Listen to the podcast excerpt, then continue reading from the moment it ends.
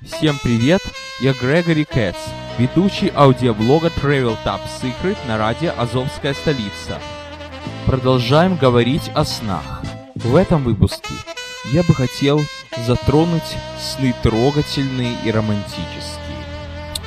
У меня лично они вызвали чувства грустные, но это не обязательно, что у вас должно именно так быть. Может быть, вас они обрадуют, может быть, вам, и они дают новый образ жизни. Вот, например, вот на форуме был опрос, какая песня вас заставляет задуматься о будущем, какая вас песня вынуждает плакать, смеяться. И ответы были совершенно разные.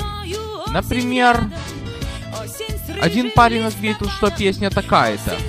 Выжимает из него слезу, а меня она наоборот, танцевать от нее тянет.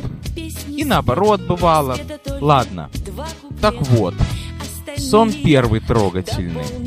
Прогуливаясь я по своему кварталу и вижу, что совершенно ни за что выбросили игрушку.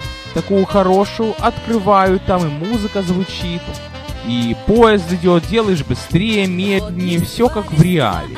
Непонятно, за что ее такую хорошую выбросили. А железная дорога как раз между Торонто и Монреалем. Паровозы идут. И я вот уже намылился звонить другу в Канаду. Слушай, зачем тебе ездить на эту ерунду? Купи себе такую штуку. И играйся себе.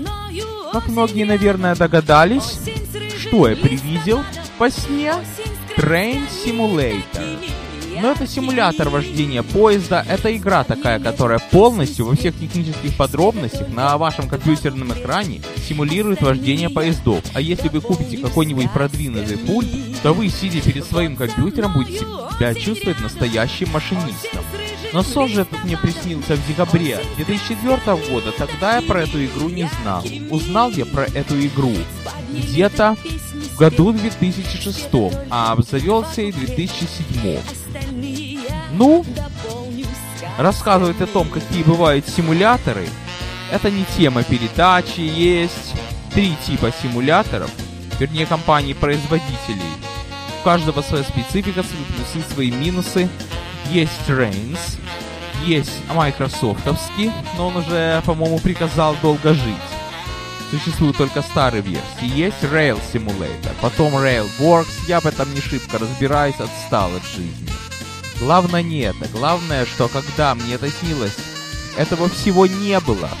И тогда для меня существовали путешествия только реальные. А если я видел видео, то мне сразу казалось, что это пытаются меня обмануть. Пытаются мне сказать, что ты поехал поездом, не выходя из своей квартиры. И тогда еще Ютуба, по-моему, не было. Тогда даже фотографии казалось реальным эффектом присутствия, но приезжал в те места оказалось не так. Второй трогательный сон приснился моему тогдашнему собеседнику из Москвы. В качестве предисловия скажу, что в начале 2000 года, наверное, интернет не был настолько развит, сколько сейчас. Да и чего греха таить, у меня самого стоял тогда дайлапный интернет. Но правда, уже очень скоро я пересел на DSL, правда сейчас у меня в разы лучше кабельный интернет. И поэтому мы многое чего не знали и не знаем, что творится по ту сторону экрана.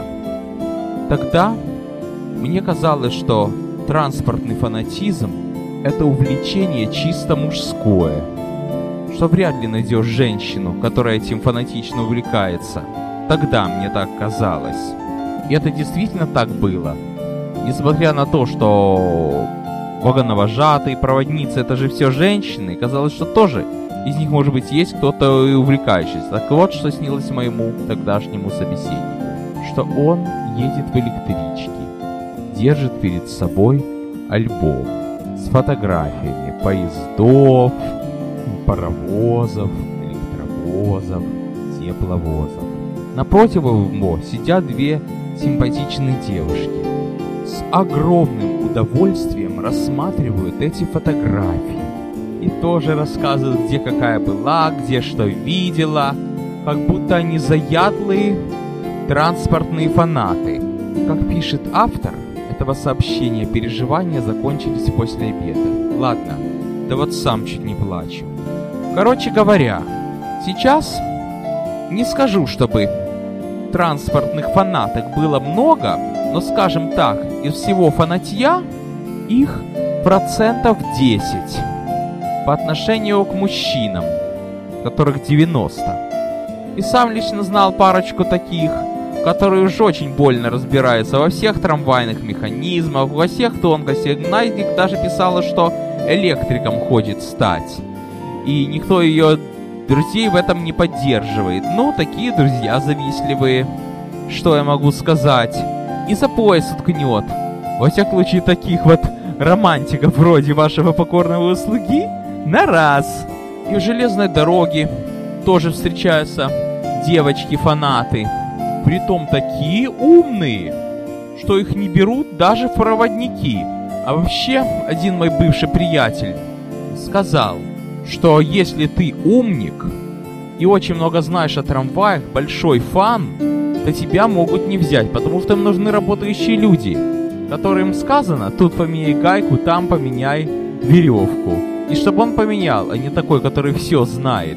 Сверхквалификация — это порог. И среди таких девушки появляются. Так что не знаю, как трактовать сон моего московского собеседника.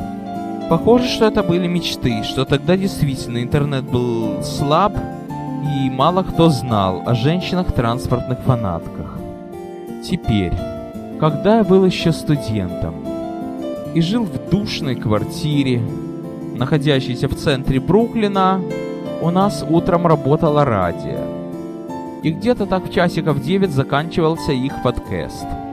Заканчивался музыкальной угадайкой. Радио было русское, а ведущий ставил какую-то американскую песню просил, чтобы угадали. И вот звучит эта песня, которую я слышу сквозь сон. Песня довольно трогательная. И я вижу, что Включил телевизор, а там показывают Брайтон Бич Эвеню. Но не ту часть, которая под эстакадой метро. Ходит куча автобусов, притом разные, и те, что в Нью-Йорке водятся, и те, что в Нью-Йорке будут, и Лиазы, 677 советские, и Лазы. Куча автобусов, и стоит девушка, и так грустно смотрит, как высматривает в них что-то. Ищет, наверное, когда ее парень приедет. Но что могу сказать? Я, когда свою знакомую встречаю, я всегда от нее прошу, чтобы она мне сказала номер автобуса, в котором она едет. И я то же самое ей говорю. Но сон же был лет за десять до того, как я на нее вышел, вернее, вру, лет за 8, но когда уже начал ей показывать Нью-Йорк, лет за 10. И тоже все в районе Брайтона в основном. Когда я рассказывал этот сон своему приятелю в Торонто, этот сон у него вызвал улыбку. А знаете почему? Тогда это был мой первый или второй год вообще, как я серьезно увлекся транспортным фанатизмом. И в основном меня интересовали трамваи, или в крайнем случае поезда. Но может быть еще и троллейбусы, тоже есть электрические. А вот, рассмотрев сайт приятеля, я понял, что автобусами он тоже интересуется. Я вот жил в Нью-Йорке тогда, у нас не было ассортимента, у нас было мало моделей автобусов. Я думал, елки-палки, я еще этим буду интересоваться. Правда, в Торонто разнообразие автобусов. Приятель обратил мое внимание на него, я понял, что автобусами тоже надо интересоваться, особенно когда попадаешь в Европу. Так, наверное, это сон был про мое будущее. Ведь в начале же 2000 года какой там интернет? Какое там что? Вернее, все это было, но не в таком большом масштабе, как сейчас. Цифровой фотоаппарат считался роскошью. Я еще вам напомню, что тогда водились цифровые фотоаппараты с флапиками. Я не знаю, может быть у кого-то из вас такой есть. Я лично последний раз видел у одной старьевщицы где-то три года назад, а больше никогда. Тогда интернет был дайлапный, то есть через систему дозвона, через модем. Так что во всяком случае, заниматься такой ерундой, как фотографировать автобусы, при том автобус один по 105 раз, у меня не было такого пристрастия.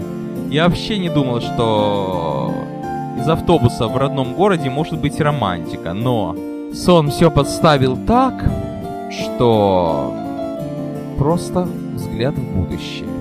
На сегодня все. С вами был Грегори Кэтс.